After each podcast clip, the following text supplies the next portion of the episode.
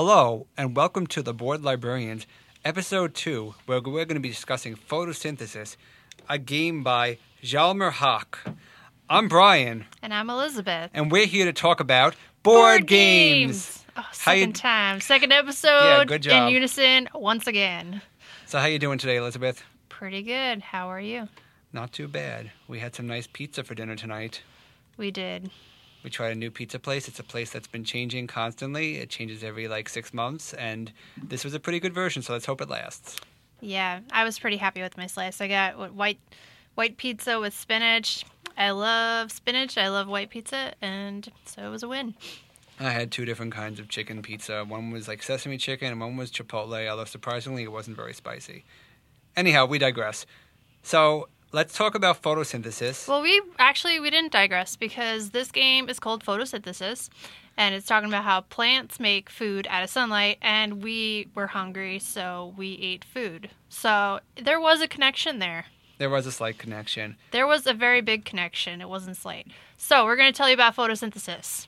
So, photosynthesis is a game for two to four players in which you are going to be planting and harvesting trees. There are some lovely trees in this game, and on your turn, you're going to either plant a seed, you're going to expand your tree by growing it to different sizes. You are also going to be collecting sunlight points. The round starts by collecting sunlight points. You determine where the tree is and where the sun is. The sun is going to rotate in a circle, and the sun looks like Pac Man and you're going to look at where the sun hits your trees, and depending on the size, the tree's going to get a certain amount of sunlight points. And you use those points to be able to purchase new trees off your board, make your trees grow bigger, and then cash in your trees eventually when they're the biggest size for victory points. And the victory points start at a higher number and they go lower. And the closer to the center of the board the tree is, the more points there were. That was a lot of information. That was, that was.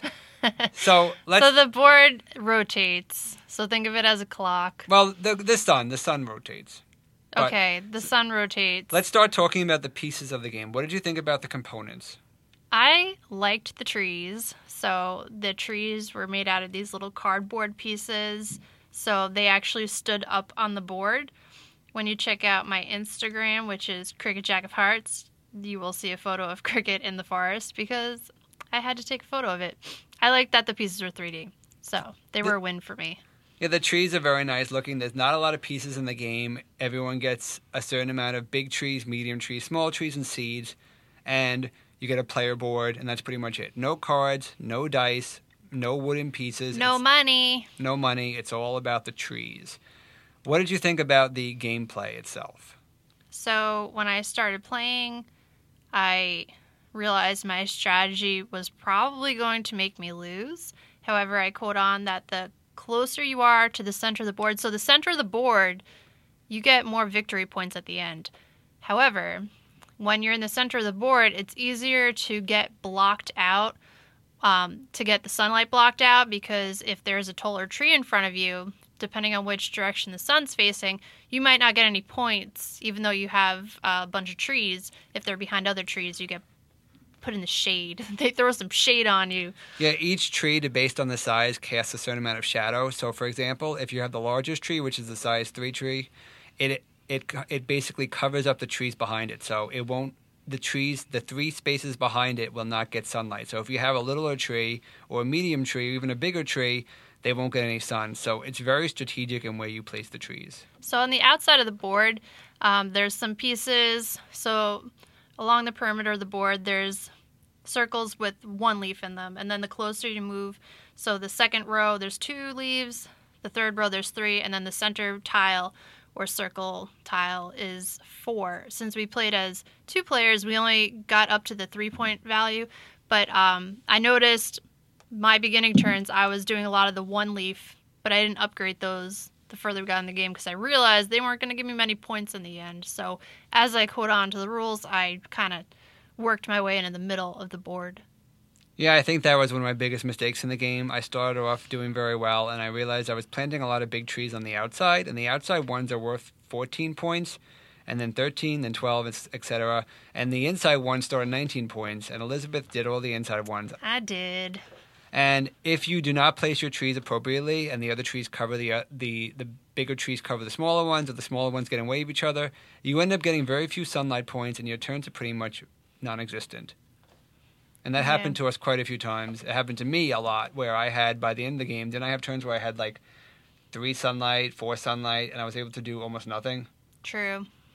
So I think that was a problem. How do you think the game would play with more players?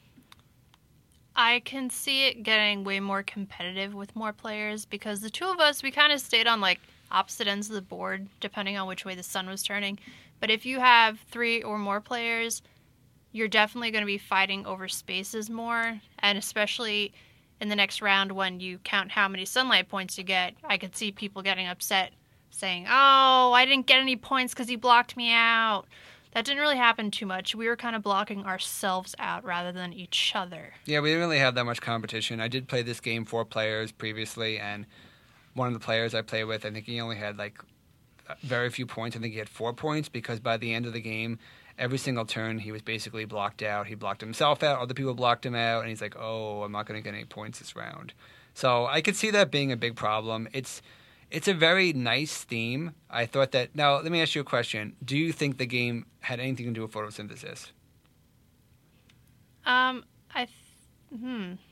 Well, we got the sunlight points, and the sunlight helped you. The sunlight points helped you upgrade your trees, and then it also led to the victory points. But um, yeah, because you needed the sunlight points in, o- in order to upgrade your trees. So I, I do think, I do think so. But you didn't have to feed your trees every round, so I, I don't know. Would you consider this game to be an educational game? Would you play this in a classroom setting? I wouldn't say it was like a review game. Do I don't feel like you needed to know what photosynthesis was to play the game. Do you think there's anything that could be learned from this game? Um, Like, do you think this is something that a science teacher could bring into the classroom and be like, "Here's photosynthesis. Now let's play I mean, I could it." see them being like, "Hey, we had a test yesterday. Today's Friday, or tomorrow's like a school break." I could see it being played like that, but it's very loosely connected. so you're saying a biology teacher could incorporate that into the curriculum, saying, "This is a lesson on photosynthesis. Here's a game about it." I mean, I don't feel like they would be doing that unless it was like right before a school break. Maybe they should. That would be their way of getting out of like showing a movie and getting in trouble for it. I think teachers should bring board games into the classroom more often, but that's a whole other topic. Because I do think that they're educational in some ways. Well, there's definitely all right. So I wouldn't call this like a STEAM or a STEM game, but yeah, there's definitely games that help with coding or concepts that could be connected to the classroom. But I wouldn't say this was like a direct connection. But if you're a class that has played other STEAM games, I could see this being thrown into there. But I wouldn't say this is like directly tied to a lesson. I can understand that. Now let's talk about the value of the game. How much do you think this game is worth? How much do you think someone should pay for it? I don't usually buy the games, so I always feel like I say the same thing, like, "Oh, forty dollars," and I think that's about what I paid that's for like my uh, my baseline. I think it was between 35 and 40. I think that it's kind of worth the value you pay for it. The cardboard pieces, mm, definitely. Yeah, and it's a very attractive game. It's very three dimensional. So when you walk past it, you say, wow, look at these beautiful colored trees. And the trees are very nicely colored. They're blue, yellow, orange, and green. So you have a lot of different varieties. And all the seed, the seed plants, the seed tiles are all very different for each color. So they're, I think they took a lot of care in making the game. Yeah, so we played with. We didn't play with the blue trees. We played with the green. I played as the green trees, and then Brian played as the orangey autumn colored trees. So it was kind of cool because you know uh, it's gonna be fall soon. Leaves are gonna start changing. So we played with like the accurate season that we're in. And I lost this game pretty handily. I think Elizabeth's score was about 30 points ahead of mine. So I didn't do particularly well, but I still did enjoy it. It's not the kind of game I'd want to play every day. I actually played it twice today, which I think was a lot, and I'm about ready to put it away for a year. So, Yeah, well, I'm glad I got to play it.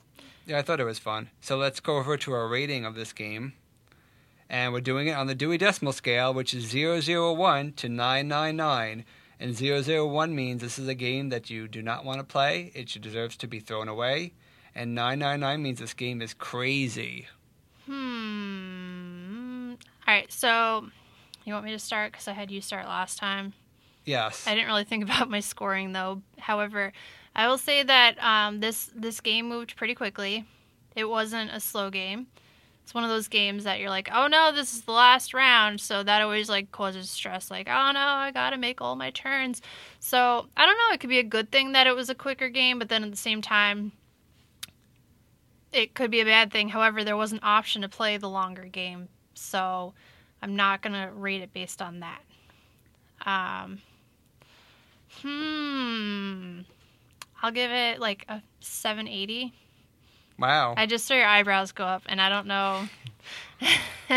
I liked it better than um, was the game we played last week. I'm terrible at the remembering. Diluvia project. The, The, Diluvia. Diluvia I liked it more than that. All right, so I'm giving it a higher rating than that, and I feel like I picked up on the rules quickly, and that's always a good thing. I feel like it's a game you can really play with anyone. However, you just want to make sure that it's someone that won't get seriously mad at you and flip the table if you block their pieces out. Yeah, I don't think anyone would be that mad in this game. Okay, so my rating, I would give it. Now, let me say before I say what the rating is. I like the game. It doesn't wow me. It's fun. It's not very deep. It's kind of just. It's deep, and you can overthink your turns. You could be like, okay, where's the sun going this turn? Why am I putting this tree here?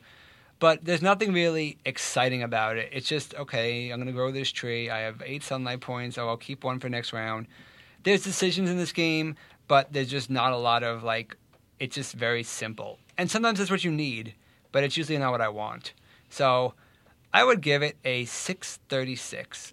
So I told you last episode that Brian and I have different reading tastes and uh, that we were probably going to score differently for games most of the time. And this is accurate. 'cause Well, it's we only were- one point difference. Well, it's a whole class difference. Last time we were both in the 700s, and this time we're not. there are some games that people would ask me, "Do you want to play this in a, in, a, in the same day or the next week?" And I'd be like, "Yeah, I'll play it again." This game, I'd be like, eh, "I'll wait till next year." I think I'm kind of done with it for now." We'll wait until next season.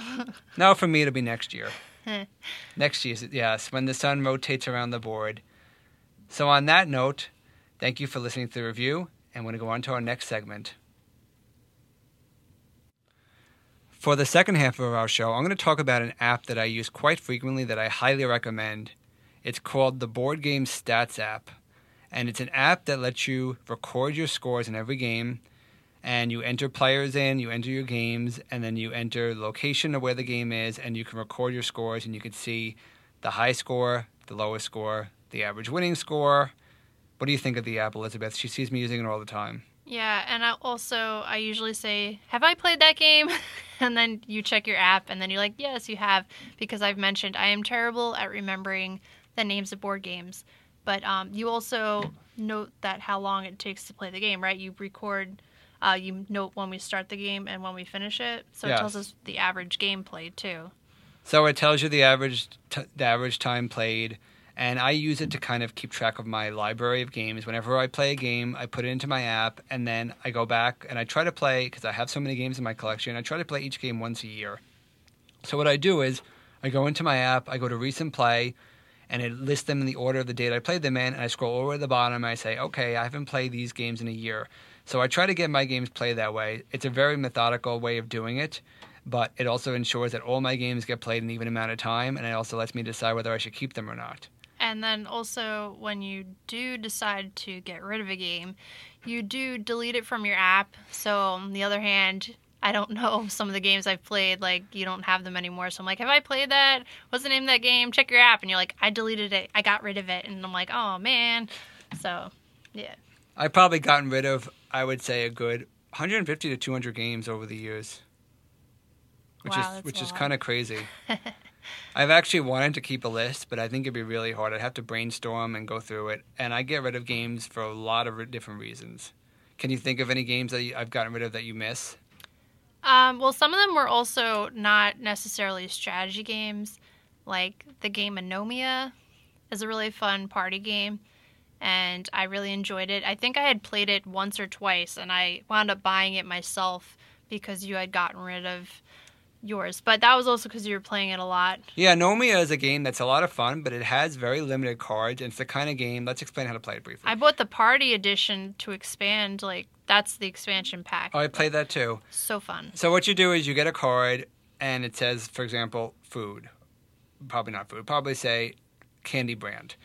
And there's symbols on the cards, and the next player flips over a card, and that says dogs or dog breeds, and there's a symbol on that card, and you keep flipping cards over, and when two players have the same symbol, each player has to say whatever's on the other player's card. So, for example, if Elizabeth has the hashtag symbol and hers says dog food brand, and mine says clothing brand, she has to say a clothing brand such as the Gap, the Gap before I say a dog breed such as Jack Russell Terrier. That's what I have. Yes, that's why I said it. And I know. so that's why that's the kind of game it is. But that kind of game, just like I said in the previous episode, that you play it a certain amount of times, you start to memorize answers, and there's certain ones that are pitfalls, such as rock opera. I remember I played that at work with some of the kids I work with, and Wasn't it like space rock opera? It was something very. it was a very specific thing. And basically, if you had no idea what to name for that category, it was basically a shield because no other player can steal that card from you.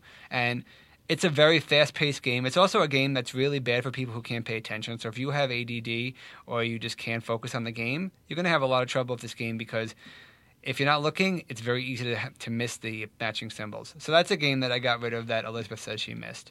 There are some games I've gotten rid of that I missed. There's actually However, I bought it for myself, so I you I still get miss it. it. You still miss it. I still miss it, but I, I have it now. So that was one that I.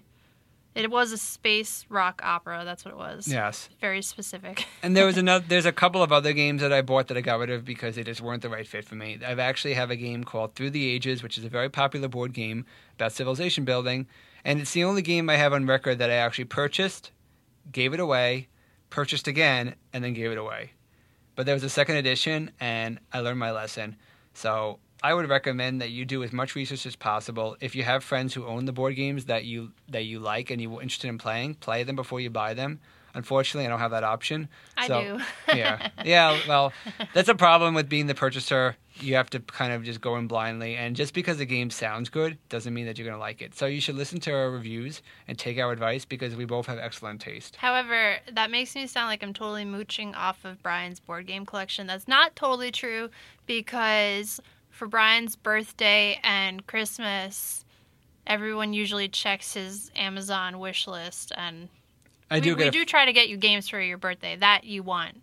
usually I do get a fair amount. Sometimes. I I uh, go rogue and I buy a totally random game just because I'm amused by it. Like, oh no, you didn't. which was fun. That or was I'm, oh no, you don't. no, no, you don't. Yeah, but I like saying, oh no, you didn't. It's a fun game. It lost its welcome a little bit, but I did enjoy it. It was a hit for a while though. It was, it was, and she bought me another game which I haven't played yet. It's like seventy five Gnome Street. I think she's on a I think it was kick. like Battleship in a way with gnomes. It sounded pretty interesting. I'll have to try it, and perhaps we'll review it for a future episode. Oh, I think it's three to five players.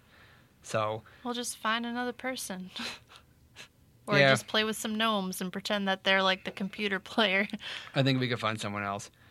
All right, so I think that's about it for this episode. And we'd like to thank you all for joining us, and we'd like to thank the Sachem Public Library for, for, for providing this beautiful space. And we hope you tune in next week, actually in two weeks, for another great episode of The Board The board Librarians. librarians.